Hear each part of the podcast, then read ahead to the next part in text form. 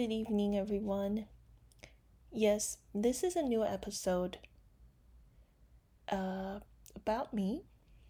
If anybody is curious of this information, things about myself. So, why am I sharing things about myself? It's a very simple answer. The reason I'm sharing about myself is of information you might be using and find useful in your life. So, a little bit about myself I am a Taiwanese descent. I've been living in the US and also a US citizen since I was a very young age. Right around maybe 17, 18, so not too young. But uh, in my life, I have experienced a divorce. No woman has ever planned on a divorce, neither men. I mean, let's be honest, we enter a relationship, we expect it to go well, and it doesn't. It just doesn't at times. So, what happens here is I feel strongly I need to share some of the information on how I get started with my divorce uh, of course, I'm coming out from the other side now. My divorce case took three years, longer than I expected because of COVID. I am frustrated at times just because of how long it took, but also about specific details I wish I had known when I first started my divorce journey. With that being said, each of these states of the United States are different. Different jurisdiction, different laws and rules. I live in Utah, and for myself, it's a little bit different than other states. However, I want to paint a big picture by telling you divorce is relieving. And finding the right journey for yourself is exciting and self healing. I'm not encouraging everyone to seek a divorce, but when it comes down to irreconcilable differences, I certainly recommend it. And to me, my life has never been more fulfilling than it ever was before, ever since my divorce. It's not as scary as what the common people find. It's not depicted as a failure to me. It's quite opposite of that way. It's relieving and a healing matter for myself. How do you communicate that to your child? And how do I communicate that to my daughter? Well, I think those will be explained in future episodes. Right now, let's dive into some of the quick topics I'm going to discuss about my the beginning of my journey and hope that will inspire you to find the proper resources through some of the helpful websites. So, when I started my divorce, uh, I needed to obviously find a lawyer because it came pretty unexpectedly. I had friends, luckily, who had been through that journey before and referred me to a great lawyer. Now, that doesn't mean I haven't contacted multiple lawyers myself, but uh, some of the red lights I've noticed is when a lawyer refuses to consider the circumstances or listen to you about your personal circumstances on the matter it really doesn't foster any good relationship because some lawyers' reaction would be, oh, yes, you'll definitely win the case. I'll take it. Mm, but they don't ask specific detailed questions as to how the marriage was before what circum under what circumstances did you receive the initial divorce papers or even trying to understand the standpoints from opposing party. So finding the right lawyer is really tricky, but the first step of this divorce journey is important to find a good lawyer, as everybody would know. And some of these red lights to look for are sloppy, ambiguous responses, like I've mentioned before. And other red lights to look for are is this lawyer working remotely? Is he willing to take your phone call? Is he postponing your phone calls to a later time? Is he t- responding to your email in a timely manner? These are very important clues to look for. Is the lawyer honest in his response? Some lawyers would say, Oh, I don't think I can tell you what you can and can't do. This is a very ambiguous answer of course, you hire a lawyer to tell you what you can and can't do because you need to know what is the legal process. So I said that's another red light to look for. Uh, in my case, I started the divorce back in 2019. We experienced the dramatic and very frightful epidemic, uh, the pandemic of our COVID, and so that dragged on a little bit. Um, during the initial process, you need to file initial disclosures. This is very important. All the evidence that you have, written form or in recorded form, you need to disclose it with your attorney and sit down with your attorney in person and ask yourself it, does this matter? Does this issue that I am about to bring up with the court matter to the court? And your lawyer, a good lawyer, will tell you if it matters or not. If it if you have children within your marriage, this is also a good thing to ask your lawyer if you can incorporate a guardian ad litem for your children or child. Uh, in the state of Utah, it's kind of tricky. It, I think, by including a guardian ad litem, it will help the child and view the divorce as for the children or the child's best interest. I have a numerous time wish our state would appoint a guardian ad litem automatically at the start of a divorce case. However, unfortunately, they don't.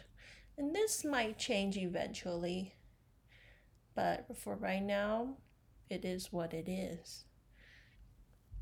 Next, I want to discuss after the initial disclosure, judges and lawyers do not want to be surprised. So anything that's not written on the initial disclosures or any issues and topics that are not written there, even though can be amended, but it takes time, money, and additional energy to do that, it's always safer to get it all pointed out and figured out in the first place. So, to avoid any kinds of confusions or needing to amend documents later. Now, after the initial disclosure is done, then you wait for a court to schedule another hearing. And if you haven't done your divorce education in the state of Utah, you must finish your divorce education whether it be online or in person. Luckily, at that time, it was offered both online and in person at my time. I'm not sure how it is right now. Um, you can go to your local court website. For me, it's Utah Courts, UT Courts at utah.gov for any information. Um, utcourts.utah.gov.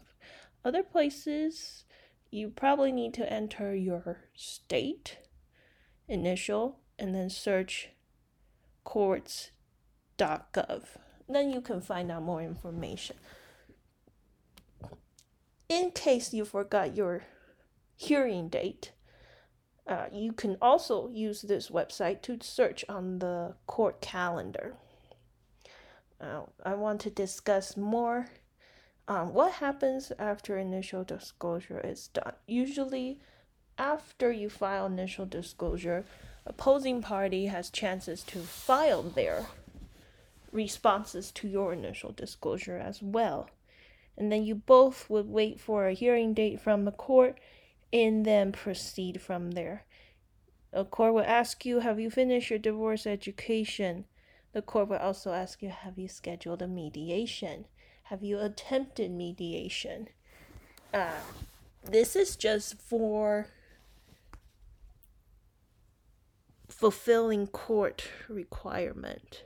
You don't necessarily have to attend a second mediation if you both can't agree to anything, but you must fulfill the requirement of attending one initial mediation. Even if you don't have anything to talk about or have anything you guys can agree on. For me and the child, my daughter's dad, we can't agree to anything. So our mediation took only an hour and a half. We listed out all our requirements of a divorce that we need to discuss. Then we exchanged papers with each other. We didn't, for my case, we didn't even really see each other face to face because I didn't want to be swayed by his emotions as he is uh, a very emotional person and I don't want to be impacted by his emotions. So I ask the mediator if we can be separated and mediated mediation take place in a separate room in which I'm grateful that they agree to it. My lawyer even agrees to it too. It is also very important for you to bring your lawyer to mediation. Even if you don't have anything to talk about, the lawyer will give you advice. My lawyer gave me advice in the mediation too and told me here's a method and tactic on how to handle it. And so it's very important to include your lawyer in the mediation. Usually, lawyers plan on a full nine hour for mediation, but you don't have to go that far. You'll need to pay for the costs of your lawyer attending the mediation and the cost of the mediator him or herself.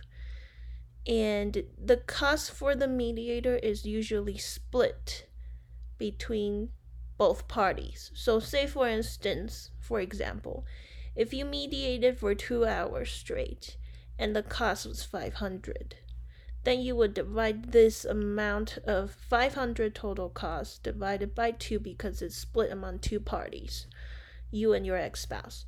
So, divided by that, you each pay at 250. That's only for the mediation cost. For the lawyer's cost, he might be charging you, I don't know, 300 per hour. That's very normal in Utah around Salt Lake area. And so depending on the area, lawyer could charge differently per hour, but I'm just giving you a general cost of it. If you are consider budgeting your monthly lawyer's fee, you can talk to your lawyer about it.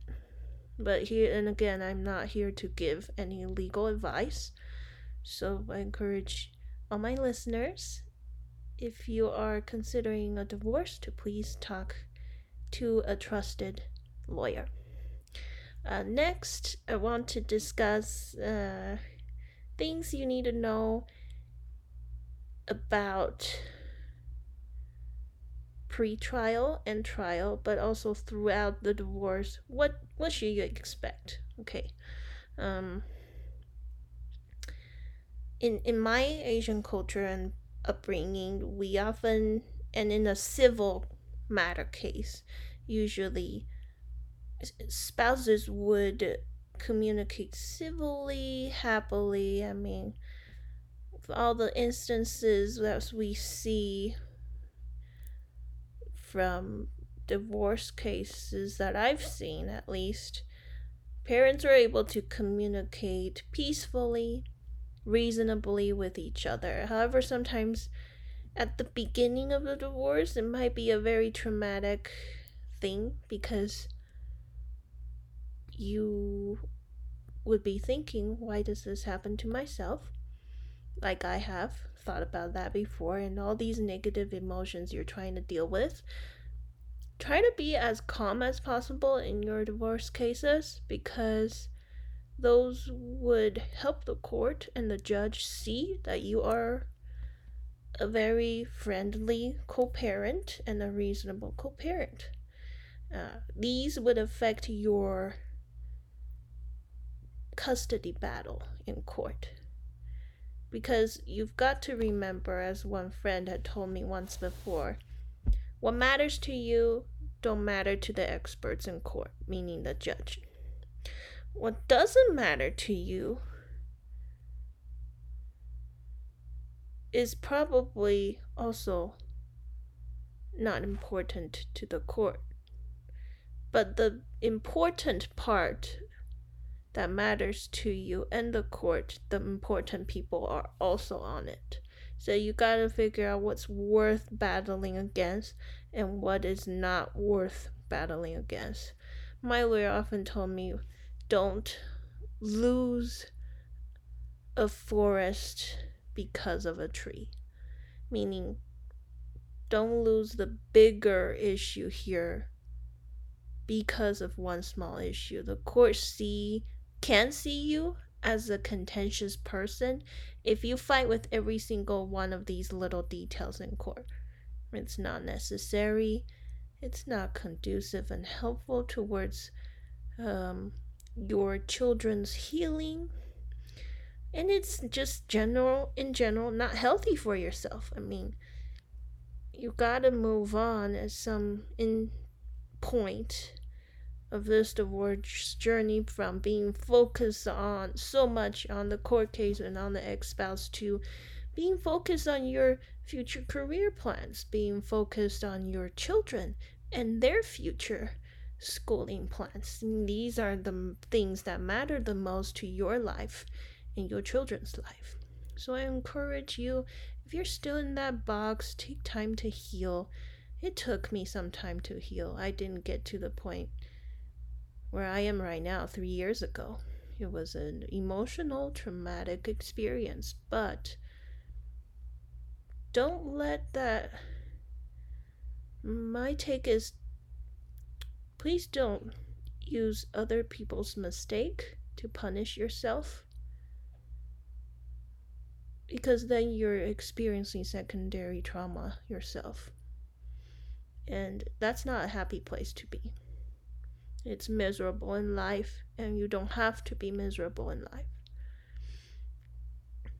So, in my next episode, I will talk more detail of the next steps you'll need to take and some of the th- resources and things you should look out for during this exciting divorce journey. So keep an eye out for my next episode. I will see you next time. Have a good day.